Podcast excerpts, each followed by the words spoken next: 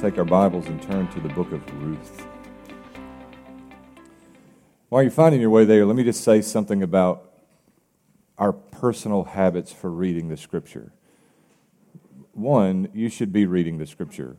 Um, you just you just should. Um, the Bible says that there's something about the reading of Scripture, specifically the memorization of Scripture, that has an effect on holy living. The psalmist said, "I have hidden your word in my heart that I might not sin against you." I even see dangerous trends in education away from rote memory. Just when you run into an issue, you look it up. God's intent for the scripture is that we would familiarize ourselves so much so with the scripture that by the prompting of the Spirit, as situations we may not be aware of come before us, that we are prompted to remember a word from God that may keep us or protect us or direct us in that particular moment. Jesus said, Man doesn't live by bread alone, but by every word that comes from the Word of God. That means that every word in God's Word is good, profitable, and helpful for the believer, equipping us for every good work. You need to read the Bible every day. In fact, it would be a bad habit to read the Bible more than one time a day. But as you're reading the Bible, I, want to encourage you, maybe at times, to take the challenge of reading whole books together. Um, I, I say this because Ruth is before us tonight, and Ruth, like many books in the Bible, is intended to be read in a single setting. You'll miss some of the artistic beauty of Ruth if you don't read all of Ruth in a single setting. I think in the chronological Bible's uh, reading plan that many of you are going through, and I am too, Ruth is a single setting read. But there are many other books of the Bible that are that way as well. For instance, the letters of the New Testament. This is kind of my soapbox issue, but this is one of this is one of one of very very very few weaknesses when it comes to most expository preaching we pull a few verses together and we preach on those verses, and then the next week we come back to the next verses. And in doing so, we miss the full picture of what's being communicated in the letter. Think, for instance, about the book of Philippians. How, did that, how was that letter to be delivered and presented to the church at Philippi? Paul wrote the letter, and he sent it by a messenger, and that messenger was to call the church together, have them all sit down, and he would read from Philippians 1 through 4. I would imagine that was an eventful Sunday morning. And, and uh, as he presented the letter, they were to respond to what Paul had instructed them to do. But you'll miss something. If you've taught the Bible in Sunday school classes, small groups, or whatever through the years, how many times have you ever gotten to the end of a book and thought, man, I wish I would have been aware of that when I was teaching chapter 1? Because it all, it all works together. The Bible is not haphazardly thrown together, it is intelligently designed by God uh, it's a, it, it, often in a quite beautiful way. And Ruth, Ruth is one example of um, how God communicates um, the story of redemption in, in, a, in an intelligently designed, artistically beautiful kind of way. Like the book of Judges, which was the focus of our study on last Wednesday night, Ruth is understood to have been written by Samuel. Samuel, for whom 1st and 2nd Samuel uh, the next two books in your Old Testament is named.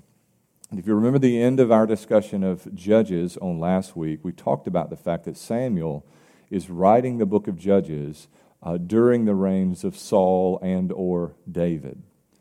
As you end the book of Judges, you have this uh, series of events that demonstrates a very troubled background for the ancestors of Saul. Saul was of the tribe of Benjamin. And the Benjaminites were so problematic that the other 11 tribes of Israel nearly killed them all. And they had to import wives for the Benjaminite men because the situation had become so bad for the tribe of, of Benjamin. You realize later in the Old Testament, when the northern kingdom separates from the southern kingdom, there are 10 tribes in the north, there are two tribes in the south. But Benjamin is never mentioned. Judah is the name of the southern kingdom. It's named after the one tribe because Benjamin had all but been eradicated because of things that had happened historically. Benjamin had a troubled background. But God was working providentially to preserve the tribe of Judah throughout the history of the scripture, even back to Genesis 38, there's a strange turn of events that happens there that preserves the line of, of Judah. Judges is showing us as it closes the superiority of a king from the tribe of Judah over a king from the tribe of Benjamin. What Judges is saying to those of David and Saul's day is this Yes, you need a king. In those days, there was no king in Israel, and everyone did what is right in his own eyes. Those aren't good circumstances. The book of Judges makes that abundantly clear. But you don't need just any king. You need a God anointed and God appointed king. You need a king of the tribe of Judah. And of course, from this side of the resurrection, we understand that we need a king even better than David. We need a king in the line of Judah, but we need a king that rules everlastingly, without fault, without error, whose reign is not ended by his abrupt death. We need an everlasting king of the, of the tribe of Judah who rules and reigns eternally over our life, who can do everything for us that need be done. We need King Jesus. Theologically, that is the new covenant message of the book of Judges. In, in a way, um, we, we have a, a further argument in favor of David as king, in favor of the line of Judah as the preferred line for good kings in Israel, eh, to preserve the line of Judah that David could ever become king in the first place. And what you have here is a beautiful story of God, again, working providentially to preserve, to preserve the line of Judah, not just that David, king over Israel, could be born into this world, but that ultimately and finally Jesus, the king of all the earth, would be born in a Bethlehem manger. The names that you'll be introduced to here uh, Ruth and Boaz and Obed, their son, and those that come after them uh, will be somewhat familiar to you, not because you've read of them in the Old Testament, but because you've read of them in the New Testament in the genealogy of our Savior Jesus Christ. So Ruth plays an important uh, role. It, it, it, it, fills an important, uh, otherwise void in the Old Testament in communicating to us how God was at work in the tribe of Judah down through history in order that David might come about as he did in his own day. Uh, we're going to read a lot of the book of Ruth. So hang with me, and uh, you're going to get a, a, a, dash of Hebrew language lesson along the way as some of the names that we're going to read have very specific meaning that help us to sort of appreciate the beauty of the story itself. Look to Ruth chapter 1 and verse 1. The Bible says, During the time of the judges of Moab for a while, the man's name was Elimelech, and his wife's name was Naomi. The names of his two sons were Mahlon and Chilion. They were Ephrathites from Bethlehem in Judah. They entered the land of Moab and settled there. Naomi's husband Elimelech died, and she was left with her two sons. Her sons took Moabite women as their wives. One was named Orpah, and the second was named Ruth. And after they lived in Moab about ten years, both Mahlon and Chilion also died, and Naomi was left without her two children and without her husband.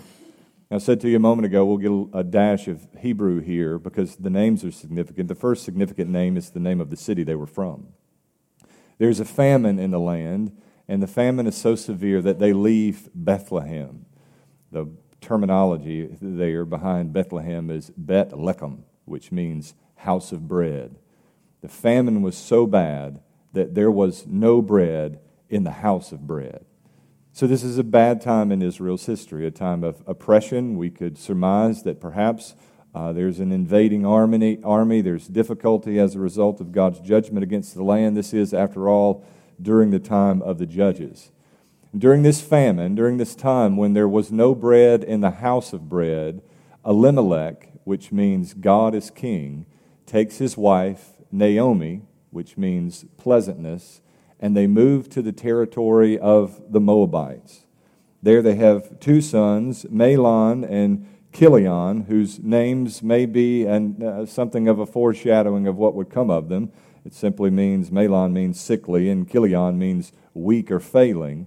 They have these two boys, and those two boys marry Moabite women while they're uh, there during the famine that had uh, put down the house of bread, or at least uh, rob the house of bread of, of any food whatsoever.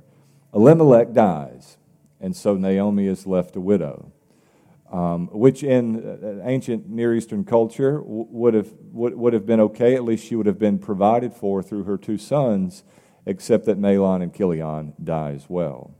And Ruth prepares herself in the following verses to set out in the direction of Bethlehem in hopes that the famine had relented there. In verse 6, the Bible says, She and her daughters in law prepared to leave the land of Moab because she had heard in Moab that the Lord had paid attention to his people's need by providing them food. She left the place where she'd been living, accompanied by her two daughters in law, and traveled along the road leading back to the land of Judah. And she said to them, Each of you go back to your mother's home. May the Lord show faithful love to you as you've shown to the dead and to me. May the Lord enable each of you to find security in the house of your new husband. She kissed them and wept loudly. And they said to her, No, we will go with you to your people. But Naomi replied, Return home, my daughters. Why do you want to go with me? Now listen carefully to what she says next. Am I able to have any more sons who could become your husbands? Return home, my daughters. Go on, for I'm too old to have another husband. Even if I thought there was still hope for me to have a husband tonight and to bear sons, would you be willing to wait for them to grow up? Would you restrain yourselves from remarrying? No, my daughters, my life is much too bitter for you to share because the Lord's hand has turned against me. Now, uh, do you follow what she's describing here? There's a cultural and even a religious practice uh, that Naomi has in view here when she says, No, just go back to your mothers to your families. She says, I'm too old to have another husband, meaning I'm too old to take another husband and have another son so that you might have another man to marry. The, the practice is called the law of levirate marriage, wherein a kinsman redeemer, someone who was a blood relative, usually a brother, would marry the wife of his brother when he passed, the widow of his brother. An arrangement was made in relationship would bear the name of the deceased husband. Are y'all with me? So that his name, so that his family lineage would be carried on. Now, if he already had sons, that's sort of a different deal. But if he died without sons, his brother would marry that woman, and the first son born to that marriage would carry his name, and the rest of the children from that point forward would bear the name of, of the new husband. That seems sort of a strange thing from our cultural perspective. That would be scandalous in DeSoto County.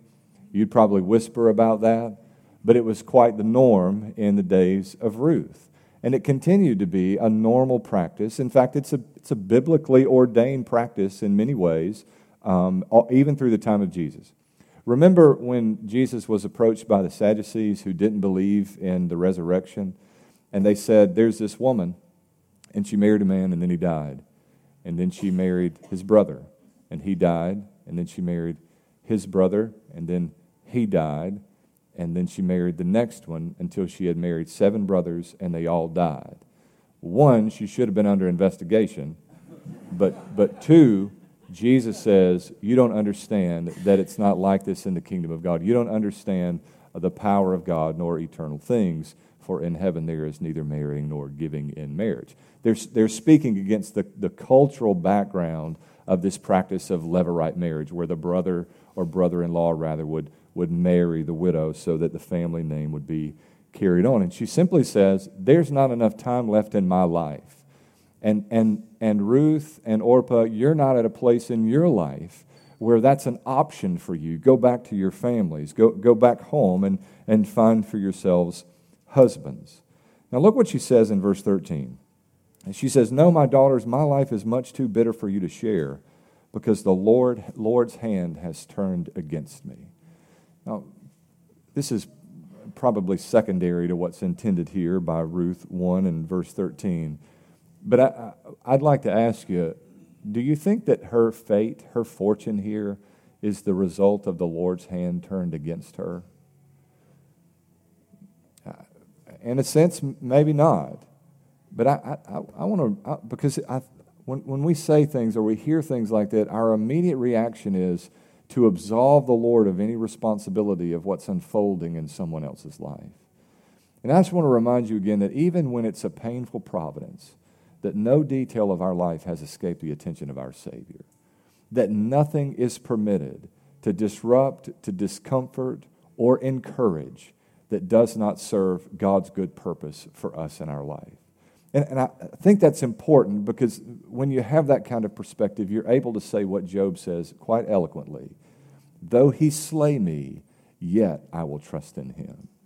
So that when the diagnosis is not what you had hoped it would be, and you cannot see for the life of you why this painful thing has happened in your life, you can rest confidently in the sovereign lordship of Jesus over your life. That even in the valley of the shadow of death, he is actively working his plan for your life. Again, that's probably secondary to what's intended by Ruth, Ruth 113.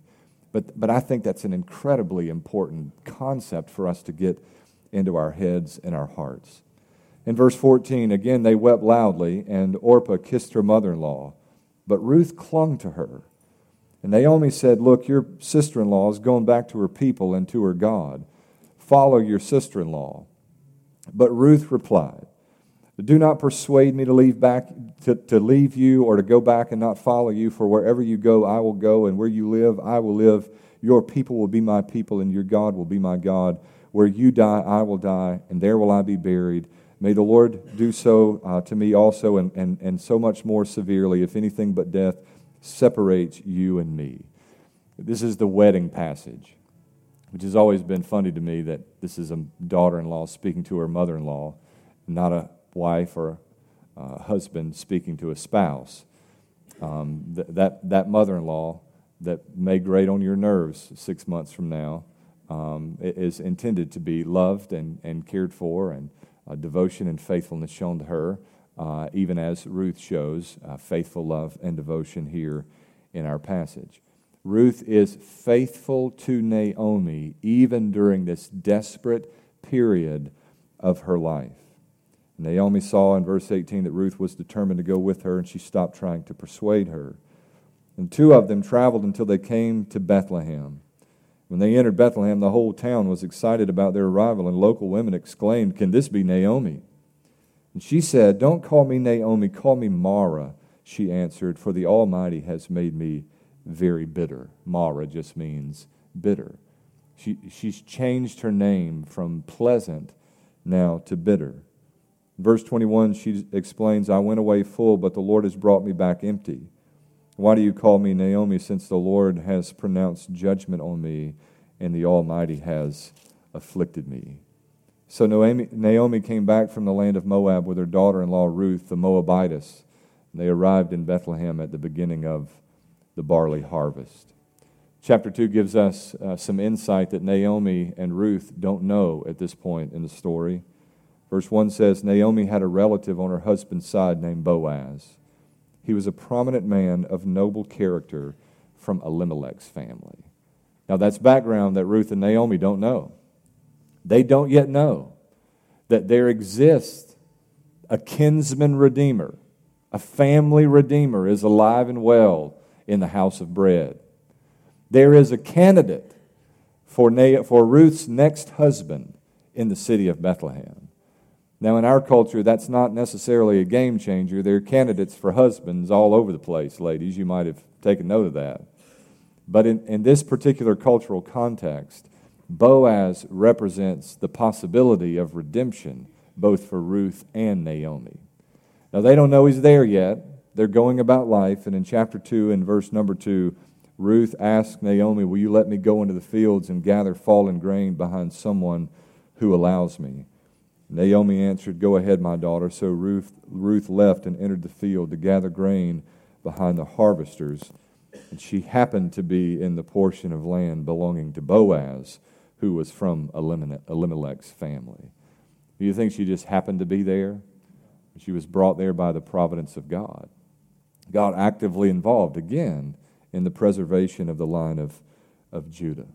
Now, there's, an, there's another Old Testament concept, practice here that's at work in the middle chapters of Ruth that is just ingenious.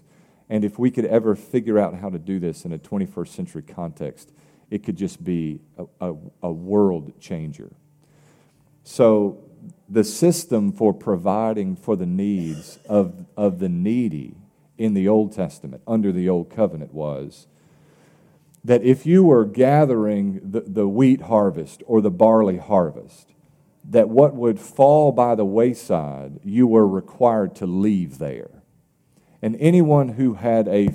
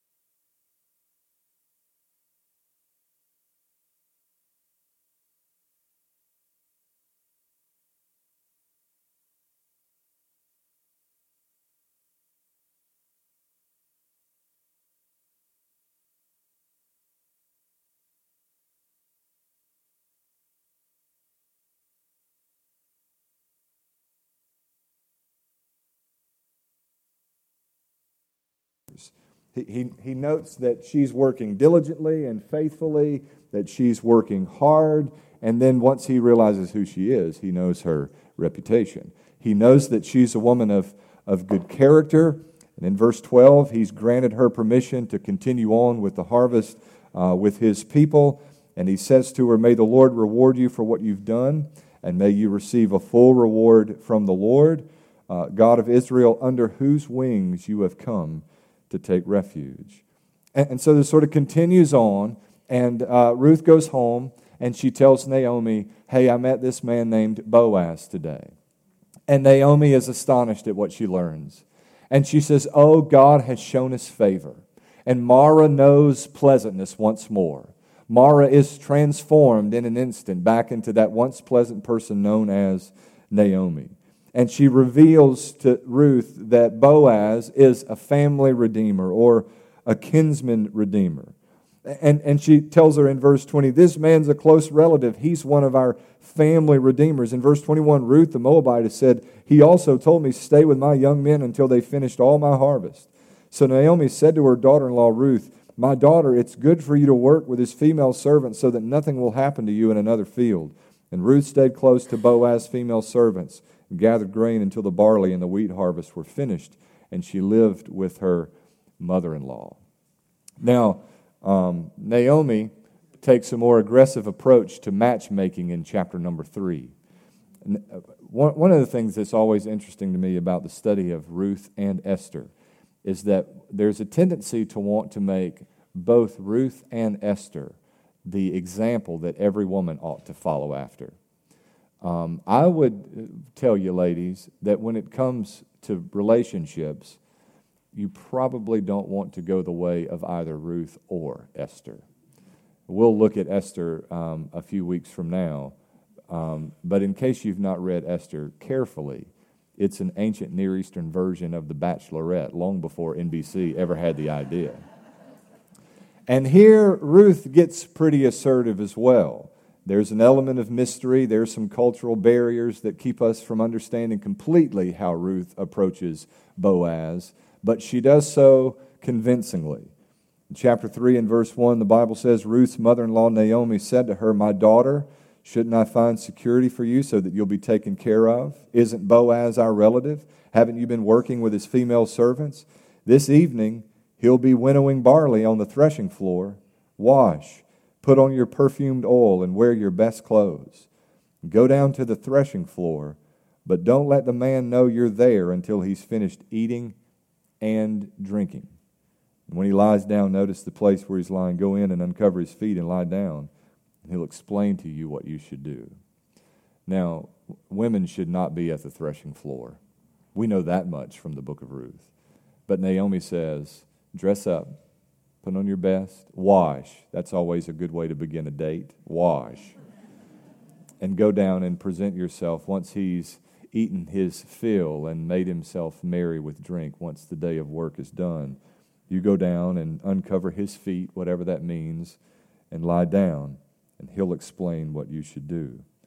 Boaz wakes up at midnight, and there's Ruth. The Bible says he's startled. Don't you know he was startled? And he asked of her, Who are you? And she explains, I'm Ruth, your slave. And she asks that he would spread his cloak over her, for you're a family redeemer. In verse 10, Boaz responds, May the Lord bless you, my daughter. You've shown more kindness now than before because you've not pursued younger men, whether rich or poor. Now don't be afraid, my daughter. I'll do for you whatever you say, since all the people in my town know that you're a woman of noble character. Now, Ruth may have not done it the way we'd want our daughters to do it. In fact, she did not do it the way we'd want our daughters to do it. But the way Boaz interacts with Ruth, Ruth here is, is a really noble, beautiful thing. He allows her to stay there through the evening, but the Bible is careful to note that they arose before morning while it was still dark. In, in other words, he would not allow Ruth the embarrassment of waking up in the daylight at the threshing floor where she shouldn't have been in the company of a man who had been both eating and drinking the night before in a compromising kind of position. So they get up the next morning and arrangements begin to be made. In verse 15, he told Ruth, Bring the shawl you're wearing, hold it out. And when she held it out, he shoveled six measures of barley into her shawl, and she went into the town. She went to her mother in law, Naomi, who asked, how to go, my daughter? And Ruth told her everything the man had done. What Boaz told her that night at the threshing floor was this I'm willing to be your kinsman redeemer, but you need to know that there is someone who's a closer relative than I am. You, you, you didn't necessarily have to be a brother, but you had to be a blood relative. And the first responsibility fell to the nearest relative. Boaz says, I'd, I'd like to have you as my wife, but we have to give this closer relative an opportunity to be your redeemer before my opportunity arises. Now, one thing that Boaz does very cleverly is that he makes the idea of taking uh, Ruth as a wife seem very unpleasant when he presents his case to the other potential uh, kinsman redeemer in chapter number four. He, he, he presents some baggage that we haven't been aware of until this point. She, she has a mortgage on some land outside of town, and whoever takes her as a wife is going to have to pay the note on this property as well. That's a, in our terms, that's what Boaz tells the other person, and an agreement is ultimately made. In verse 1, Boaz, uh, chapter 4, verse 1, Boaz went to the gate of the town and sat down there, and soon the family redeemer Boaz had spoken about came by. He called him by name and said, Come over and sit down. So he went over, and Boaz took ten men of the town's elders and said, Sit here. And they sat down, and he said to the Redeemer, Naomi, who has returned from the land of Moab, is selling a piece of land that belonged to our brother Elimelech. And I thought I should inform you, buy it back in the presence of those seated here and in the presence of the elders of my people. If you want to redeem it, do so, but if you don't, tell me so that I'll know, because there isn't anyone other than you to redeem it, and I am next after you. He answered, I want to redeem it. Boaz said, On the day you buy the land from Naomi, You'll also acquire Ruth the Moabitess, the wife of the deceased man, to perpetuate the man's name on his property. Now, this name business is big. So you just got a mortgage, and then you're going to get a wife, and then your sons are not going to bear your name. You're, you're going to perpetuate this other man's name. Your, go, your children are going to perpetuate the name of Mahlon or Chilion, whichever one was the husband of Ruth. Now, for us, that's not a major deal. We'd love them like our own, and there'd be very little difference that would be made between them and the world around us. Our families would make little distinction whatsoever. But in the ancient Near Eastern culture, this is a huge, huge deal. In verse 6, the Redeemer replied, I can't redeem it myself, or I'll ruin my own inheritance. Take my right of redemption because I can't redeem it. So, this whole business of, of being a, a, kinsman redeemer, it, it becomes a, a, a, much larger issue as the history of God's redemptive work unfolds. If, you, if you're going to be a kinsman redeemer, here's what you got to do. You, you first, you've got to be a blood relative. Second, you've got to be able to pay the price of redemption. Leviticus 25 is where you go to learn about Levirate marriage and the kinsman redeemer. Leviticus 25 and Numbers 35, if you want to make a note of those two passages. And there are other ways that the kinsman redeemer could work.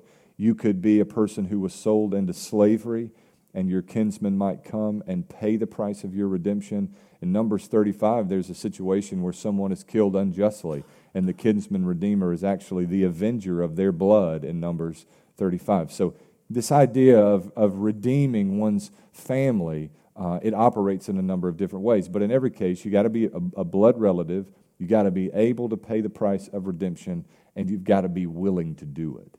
There was a closer relative, but this relative was unwilling to be her family redeemer or her kinsman redeemer. In the end, Boaz took Ruth and she became his wife. Verse 13 says, When he was intimate with her, the Lord enabled her to conceive, and she gave birth to a son. And the women said to Naomi, Praise the Lord, who has not left you without a family redeemer today. May his name become well known in Israel. He'll renew your life and sustain you in your old age. Indeed, your daughter in law, who loves you and is better to you than seven sons, has given birth to him. Naomi took the child, placed him on her lap, and took care of him. The neighbor women said, A son has been born to Naomi, and they named him Obed, which means servant.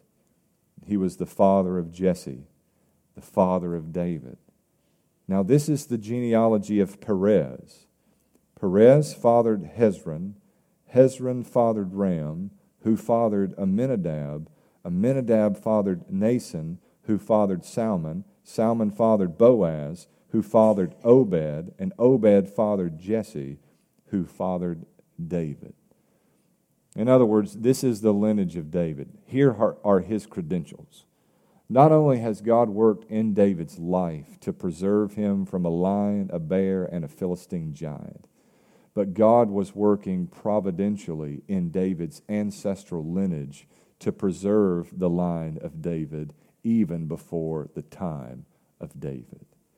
Now, those names in verses 18 and following may sound familiar to you because of your readings in the New Testament.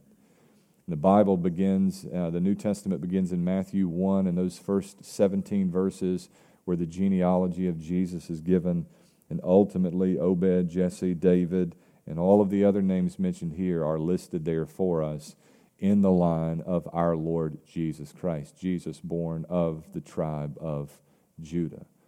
The concept of kinsman redemption seems to hang over Jesus' life, even in the Gospel of Matthew, but certainly in other gospel accounts as well. Jesus, one who is related to us by blood, Jesus came and walked, walked among us. He took on flesh. He took the form of a bondservant. He became like unto us in order that he might be our redemption. He came unto his own, John says. He took the form of a bondservant, Paul says. The book of Hebrews says he was in all points tempted, just like us. Jesus came to dwell in our midst, to be among us and, and with us, and in so many respects, like us, as our blood relative. He was able to pay the price of redemption. Jesus could afford our redemption by his perfect righteousness. He is the only one that could afford the price of our redemption. Have you thought about that? There, there, there's probably been other people in the world that wanted to save people, that wanted to help people. We feel compelled to be of help to others. We want to do what needs to be done in the lives of other people to see them come away from their sin and be all that they can be in Christ and live to the glory of God and be whole and healthy and, and happy people. But it's a price we simply cannot pay. We can't afford it. Jesus paid the price by his own perfect righteousness. What we could not do, he has done for us. And he's a willing redeemer, isn't he? Patient long suffering toward us, not willing that any should perish, but that all should come to repentance. Jesus is our kinsman redeemer. Aren't you glad for that? Isn't God good? Now, here, here's another thing. Isn't the book of Ruth just kind of ordinary? Isn't it? You remember a few weeks ago we pointed out that really, as important as miracles are, I believe all of the miracles in the Bible, as you should. But really, miracles in the Bible are, are relegated to some very short periods of time in the history of the world Moses, Joshua, Elijah, Elisha, Jesus, and the disciples. Outside of those three windows in uh, history, most, most of what God does, He does under ordinary circumstances. You may be looking around in your life thinking, this is a pretty ordinary existence. Not a lot of excitement in my life. I'm just sort of ambling through. Most days unaware of what's happening to my left or to my right. And I just want to encourage you that it's often under very ordinary circumstances that God does his greatest work. Don't, don't fail to look around and see what God's doing in ordinary people under ordinary circumstances in some very ordinary places. He seems to like to work under those conditions.